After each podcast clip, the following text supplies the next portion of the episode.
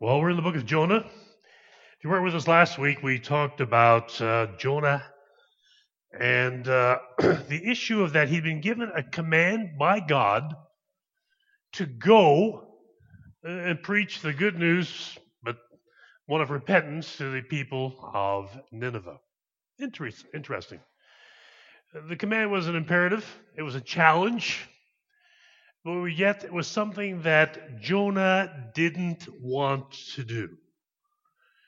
And I wondered at that point as I chatted with you and shared last Sunday how many of us have run away from what God has told us to do and unfortunately paid the consequences. And so often that is true. So Jonah takes away, he, he runs away, he goes to Joppa. He books passage on a ship to Tarshish opposite direction. He's going towards uh, Mesopotamia instead of Phoenicia. And in the whole process, he thinks he can run from God. And we talked about that last week. We said, you know, how, how dumb is that to run away from God? Adam tried to hide from God. And God said, Where are you, Adam? Elijah in fear of his life, ran from a wicked woman. Can't blame him. But in the process, God speaks to him and says, You know, what are you doing, Elijah? And he tells him, and he's running away again. All of us have run away from different perspectives. But the story needs to be always told about there are always consequences from running away from God. I closed last week with the little snippet from verse 4. And I said, God sent a wind and there arose a storm. God sent a storm. Does God send storms into our lives when we disobey? You bet. As a child, I learned that storm was my mother. She liked to call me out on things with a vengeance. She said she did that because she loved me. There are times I really question that, as most of us at one point or another have as well. But I thought, you know, I thought to myself, you know, there arose a storm. You know, we read the Bible, there's a storm. Like, yeah, yeah, right. And then I thought about a movie called The Perfect Storm. And you remember 1919 91, there was a ship that set out from the coast of Massachusetts called the Andrea Gail. Had gone a ship. It was a 70 foot ship. Men had gone uh, fishing. They went to actually the Grand Banks off of Newfoundland to go fishing. Found no fish there. And uh, then, as a result of that, not finding fish, they they sailed another 350 miles east from there, and uh, to find the fishing, uh, to find a place to fish. And as a result of that, they were able to get a, a pretty big haul. But on the way back, they said what happened was what we call a perfect storm. There was a hurricane coming up from uh, down around the southern states, and there was another storm coming across, and they both came together, and the term for that is called a nor'easter. So, as a result of that, I read up on the article, and it said the Coast Guard continued searching for a fishing boat due back in Gloucester last Friday for a trip to the Grand Banks off Newfoundland. They were supposed to have returned to port by Saturday with a crew of six fishermen. Several Gloucester fishermen were said to be aboard the vessel. The Coast Guard officials were withholding crew members' names this morning pending notification of their families. They found parts of that ship washed up on Sable Island off the coast of Canada. The vessel had not been heard from Thursday. It was reported to be 180 miles northeast of Canada's Sable Island. The missing vessel was reported to be encountering 30 foot seas and 50 to 80 knot winds kicked up by nor'easter that devastated coastal New England last week. The, life, the Coast Guard said, We hope everyone is okay, but as you know, all hands were lost. Uh, it's not a movie I really wanted to watch. We saw some of you saw the clips of that ship coming up, and you're thinking, is it, is it going to fall back? You just don't know. So when the Bible says God sent a storm, I said God knows how to send a storm. So that would, that would just beg me to say, number one, why do you want to mess with God when He can bring up storms? It just it just makes me think how ludicrous it sometimes is when we think we can run away from God, do our own thing, and, and there's no consequences. Like we we can do it. It's it's totally cool. Sometimes I think we forget who we're messing with.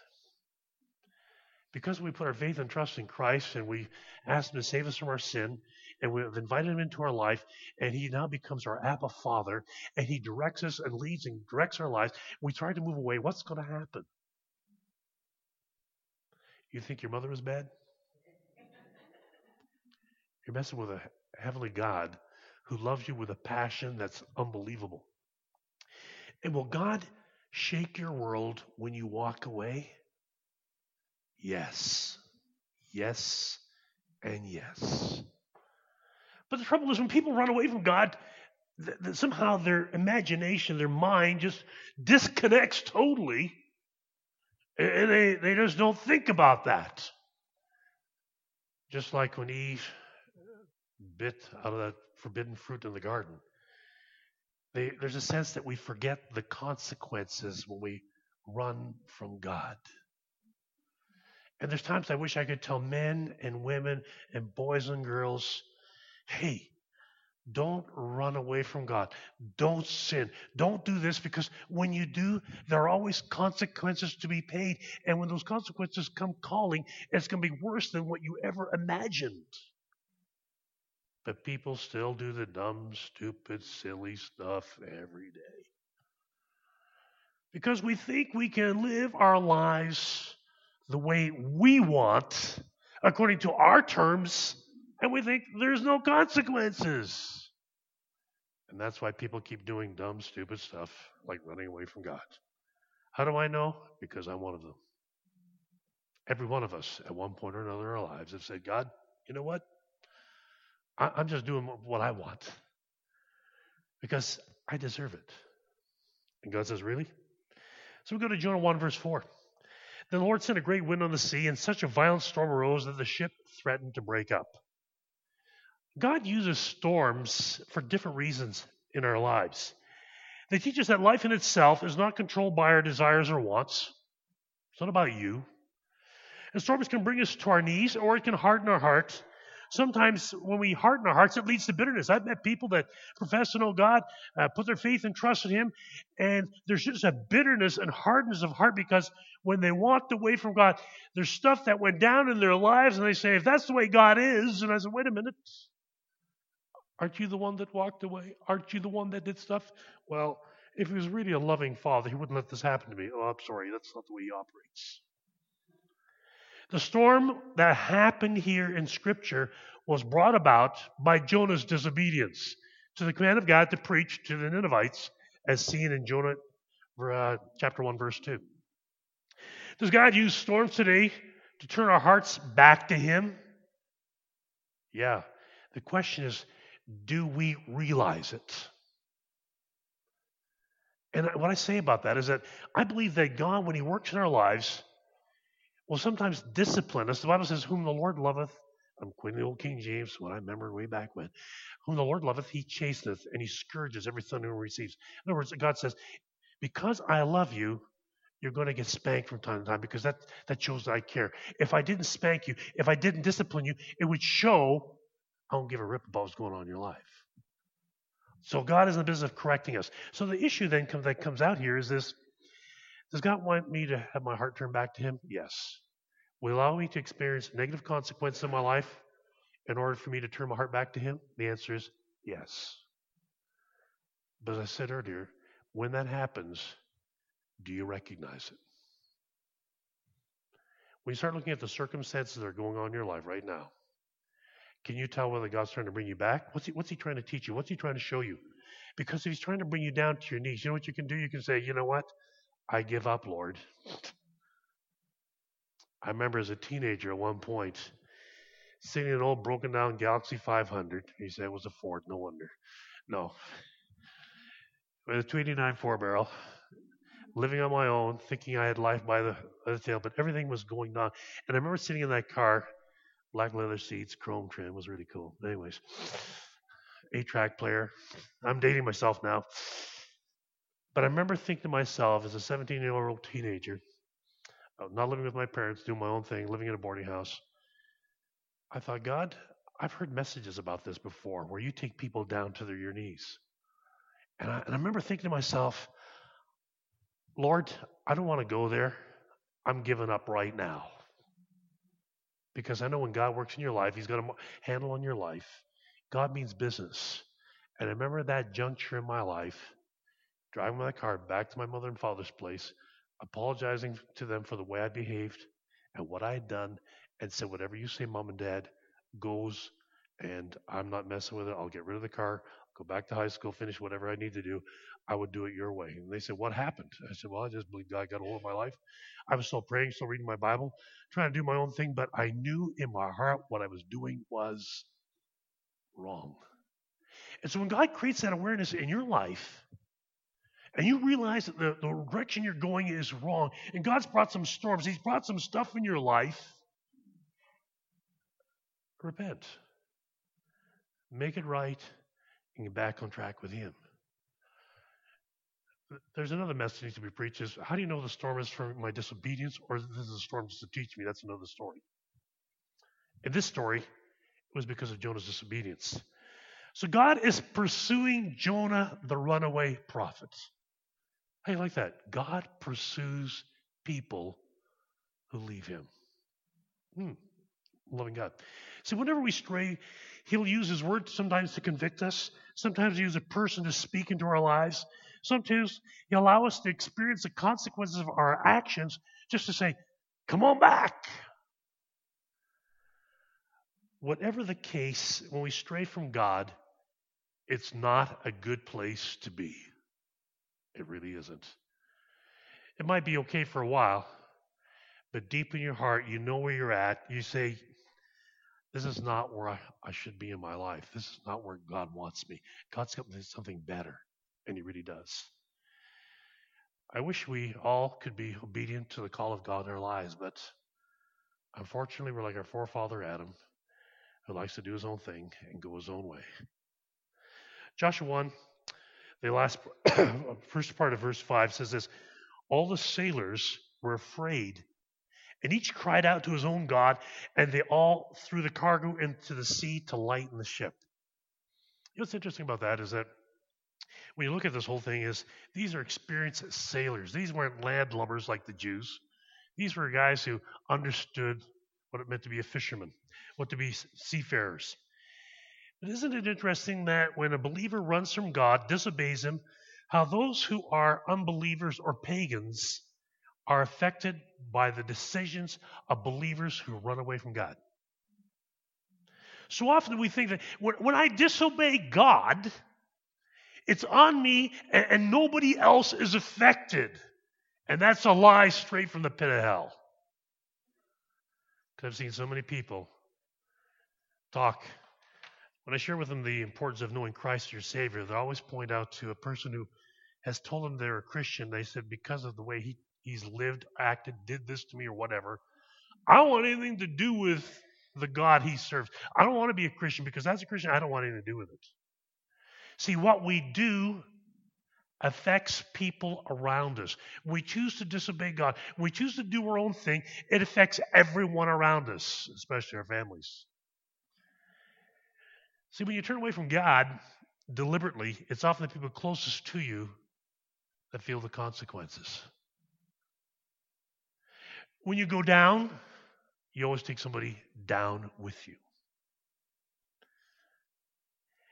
Is your running away from God a stumbling block to others? Always. Always. Because people are always watching your life to see as to what you have is really real.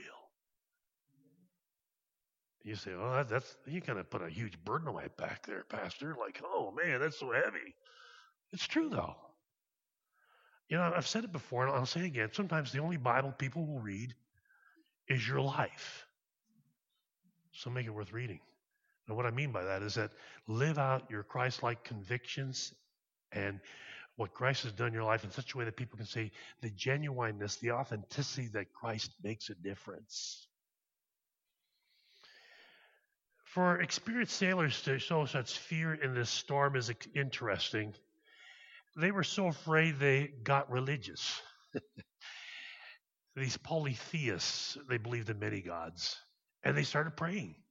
Says, and so I'm thinking, perfect storm. Yeah, that's about right because these guys are they're, they're praying. They're like, oh man, oh, where they were they knew they were in desperate straits. In their continued state of desperation, they threw cargo overboard. By the way, that's their salary out the window. Without goods to transport, that's money down the tubes. They're paying a steep price for Jonah's disobedience. Yes, their sin does not only affect our relation with God, but affects all those around us. How many other lives are messed up because of my disobedience to God? Is my boss not a Christian because my life of disobedience is inconsistent with what I share or tell others?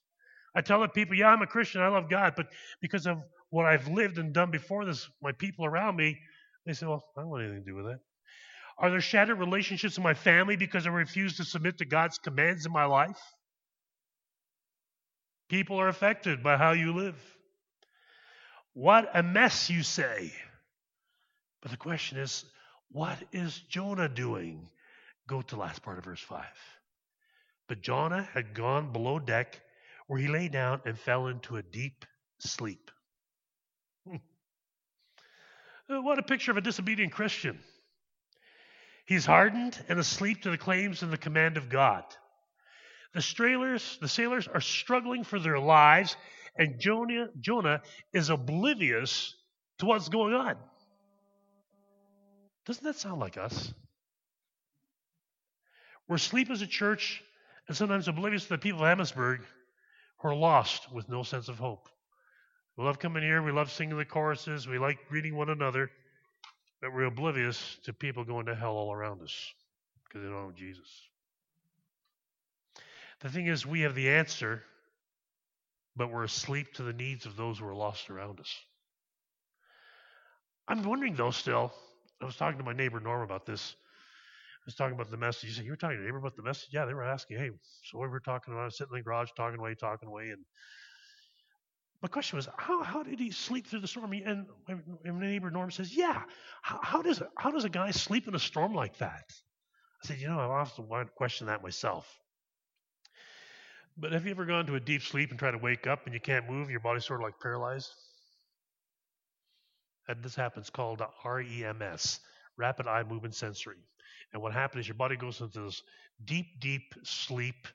And when it gets into that deep sleep, you get a real sense of real rest in your body. For those of you older, sorry, as we get older, we get less and less of it. You can tell. Don't do that to me in church, okay?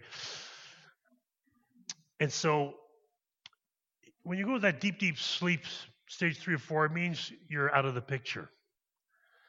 But the thing is, when you have a hardened heart, because you you can, and a seared conscience, yeah, you can sleep. Because you sometimes wonder, and I've thought this myself, how can people who have done much more despicable things even sleep and go to sleep at night knowing what they've done? But when you've hardened your conscience, you've got a hardened heart, that can happen. You know, when you run from God, it can cost you physically, and yes, it affects your health and rest. There's a sleeping boat, there's a sleeping prophet while a boat is sinking. Let's go to verse 6. The captain went to him and said, How can you sleep? Get up, call on your God. Maybe he will take notice of us and we will not perish. Even the captain's freaking out. He's just like, Oh man, what are we going to do here? In desperation, the captain wakes up Jonah and challenges him to pray. You know, things are getting bad when unbelievers are calling on Christians to pray because of the crises they're in. I thought, has that ever happened to us? And I was thinking, like, I remember one situation uh, with LaSalle Fire. It was the emergency alcohol chaplain. There was a, a VSA call, a vital signs absent, and I was called in to help uh, a situation which I'm going to leave everything named, but it was a mother who lost her son. Uh, I saw the whole thing taking place. And I was waiting for my opportune moment when things quieted down to go in. I was in the same room, saw it going down, to just pray with a woman who'd lost her son. And in that process, I remember and a police officer coming in, look, assessing the situation, and starts yelling at me, Aren't you going to pray or something? And I'm like, Really? Because you saw the mother was grieving over her son. I thought, I'm waiting for the opportune time when things settle down to be able to just, you just don't. When you're in a situation like that, you want to really size up the situation very carefully because you don't want to be obtrusive, but you want to come in at the right time to say, hey, between crying and weeping, to pray in that situation. But yet, have you ever had an unbeliever come to you in your life to shake you up from your lethargy and call on you to smarten up? A church that isn't praying is never going to see God move in a significant way. Do you, do you, hear, do you hear me there? A church that isn't praying is never going to see God move in a significant way. And that's why we challenge you every Sunday morning. If you get a chance, join us 9:30. Pray with us. Pray. So, well, I don't, and, and, you know, sometimes I hear people, I don't like to pray out loud. Well, just sit down and pray quietly. But when the church gathers together and starts praying, that's when God starts moving. That's when God starts moving. Uh, one of the churches I was really impressed with, I had a chance to go to a C. It was in New York. It's in Brooklyn, and it's a Brooklyn Tabernacle and Jim Sim- church. And they took over a huge theater. They renovated it. I've heard Jim Cymbala preach and talk about it. But their Wednesday night prayer meeting is the biggest meeting of the entire week. And to hear the stories of what God is doing in that church is like phenomenal because people are gathering to pray. And then I went to Chicago Tabernacle where I saw his daughter Chrissy and her husband also, and went to that prayer meeting and saw what God was doing there. It was just totally amazing. But when my people are called by my name, humble themselves and call upon me, what? That's when he answers. So I just challenge you. I'm not trying to beat you over the head. Start praying. Start. We need more people to join with us in praying for our community, our church, and families. But in this situation, going back to the storm that's gathering around, the unbelievers can see it's a mess and they're saying, Jonah, wake up! Start praying. And I would say to you today, it's time for the church to wake up. Start praying for the lost to come to Christ. Pick it up in verse 7 with me. Then the sailors said to each other, Come, let us cast lots to find out who's responsible for this calamity. it was like uh, 20 straws. They cast lots, and the lot fell on Jonah. Surprise, surprise. Casting lots, by the way, was a biblical uh, custom for discernment. You see it in Joshua 7, verse 16, where they're trying to find out who sinned because it caused a, bad to a lot. When they battled against Ai, the Ai, they lost and they were destroyed. And then God said there's sin in the camp, and they cast lots, and it fell on Achan. In Acts uh, chapter 1, verse 26, after Judas had committed suicide, they cast lots to determine who should replace Judas. It was Matthias. So, but yet at this point, we don't do it today because we have the written word of God. We have His Holy Spirit to direct us, so we don't cast lots. So when they found out that Jonah was the cause, they started asking him a lot of questions. Look in verse 8. They said to him, Tell us who is responsible for making all this trouble for us. What did you do? Where do you come from? Where is your country? From what people are you? It raises a lot of questions. Why all the questions? If we're going down, we need to know why. Notice Jonah's response, verse 9. He answered, I'm a Hebrew and I worship the Lord, the God of heaven, who made the sea and the land. In other words, I'm, I, I worship the God of the universe. His statement really, to me, seems to be a contradiction. He has the right answer, the right beliefs, but how can he say, I worship God when he's running away from God? But how many people do I meet, and you meet too, and say, I'm a Christian, but I don't go to church? Hear it all the time. Really? If you're a Christ follower, you'd be part of church because it was that was part of his plan. Yeah, you're a Christian and you don't go to church, you don't read the Bible, you don't pray a lot, but yet you're a Christian? Really? Isn't that a contradiction in terms? for people to say, I'm a Christian, but I don't do any of those things. You can believe in all the right doctrines of Scripture intellectually, but if you express a little desire to follow God, I question whether you're really saved. Are you really a Christian? Unfortunately, we have a lot of that going on in our community today. People can profess to be Christians and live in disobedience all their lives, but say, Yeah, I, I don't follow God, I don't follow His Word, but I'm a Christian. Really?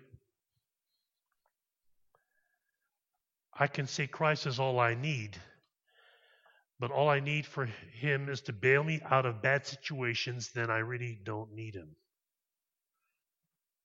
I can say that I believe in prayer, but I don't pray. Again, it's a sad indictment on Christianity today. Let's pick it up verse 10. Uh, when he told them all what he believed in, this terrified them and they asked, What have you done? They knew he was running away, see them brackets, from the Lord because he had already told them, So I'm running away from God. Oh.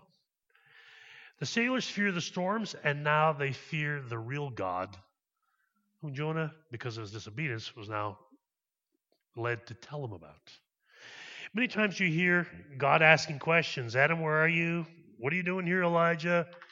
It's noteworthy here that the sailors are asking the question and zeroing in on Jonah's sin. No one likes to have their sin called out, but it's needed there to be for a course correction in one's life. You know, sometimes you say, somebody said, Do you ever, as a pastor, have to confront people uh, in their lives about things they do wrong? The answer is yeah. Do you enjoy it? I hate it. As a parent, are there times you're called upon by God and just by what God has given you to call out your kids on things they do wrong? Yeah. Is it like, oh, I just enjoy making their lives miserable and calling out what's wrong? Do I? Let me say, yeah, I really enjoy doing that. You know what? I don't see a single hand. What I hear is sometimes parents that wrestle over those decisions and struggle with those decisions because they want to speak truth into their children's lives. Because sometimes, and I need to go off on a slight tangent, going to come back. And sometimes people, parents sometimes want to be their children's friends. I want to puke when I hear that, by the way. They want to be their friends so they don't challenge them on stuff in their lives. The best thing you can do is be a parent, call out what they're doing that's wrong, and in the end, they will respect you. They might not respect you at the moment, they might even hate your guts. But the thing is, we're all called upon from time to time, as Scripture lays it on our hearts, to call out sin. And in Jonah's life, it was the sailors, the unbelievers, that were calling him out. The Bible says in Proverbs 28 13 these words Whoever conceals his sin does not prosper, but the one who confesses and renounces them finds mercy. Jonah knows he's responsible for the calamity, and so do the sailors. Uh, let's pick it up again. In Jonah 1 11 and 12. The sea was getting rougher and rougher, so they asked him, What should we do to you to make the sea calm down for us?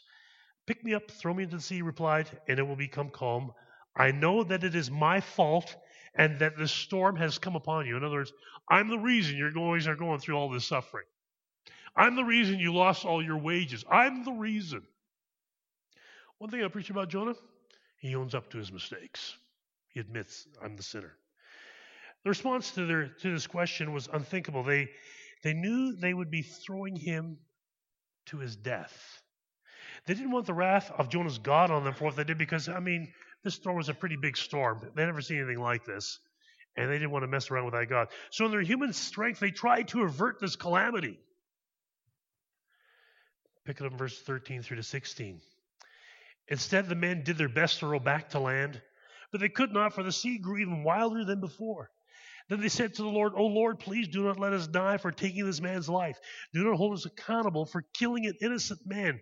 For you, O Lord, have done as you pleased. And they took Jonah and threw him overboard, and the raging sea grew calm. At this, the men greatly feared the Lord, and they offered a sacrifice to the Lord and made vows to him. God had a plan all along the way in response to Jonah's waywardness. What's striking here is that the sailors' response is that they feared and now reverenced the God of the heavens and earth, Jonah's God. I think God had their attention, don't you? They got a mighty fine object lesson as to who the Lord God of heaven and the sea and the land was. Well, jo- did Jonah die? Not quite, but we read in Jonah 1:17 that the Lord provided a fish. Jonah 1:17. The Lord provided a fish to swallow Jonah, and Jonah was inside of the fish three days and three nights. So, in conclusion, what do we need to say? Sometimes what we need to fear is not the storm itself.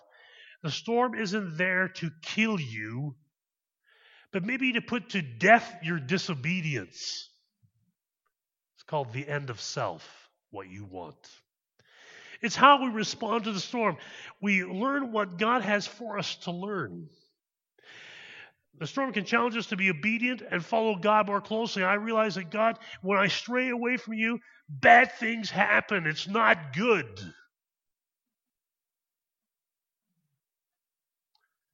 And yet, it's a lesson that we have to learn over and over again. But you know what's really neat? even though we have to learn that lesson over and over again, that God in His mercy still takes us back in and says, if you repent, I'll take you back. If you repent, God is a God of second chances, third chances, even fourth chances. That's how great His mercy is towards us. Storms can make us bitter and resentful. We have a choice as to how we respond. But the question is will you make the right choice? Maybe God, through the storm that's happening in your life, God is calling you back to Himself and saying, I want you back because I never wanted to let you go. But somehow, somewhere in your life, you've gone down your own road, your own path, your own way, and God says, I'm bringing some storms along because I want to bring you back. You know, a typical story like this would be like somebody disobeys God and God kills him.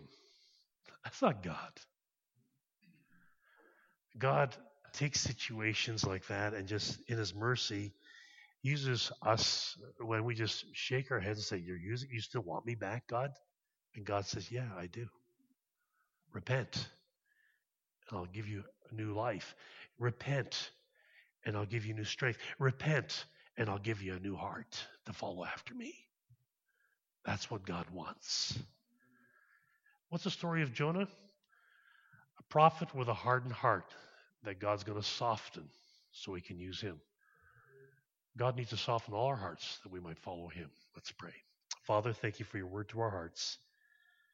And help us to take these truths home. We ask it in Christ's name. Amen.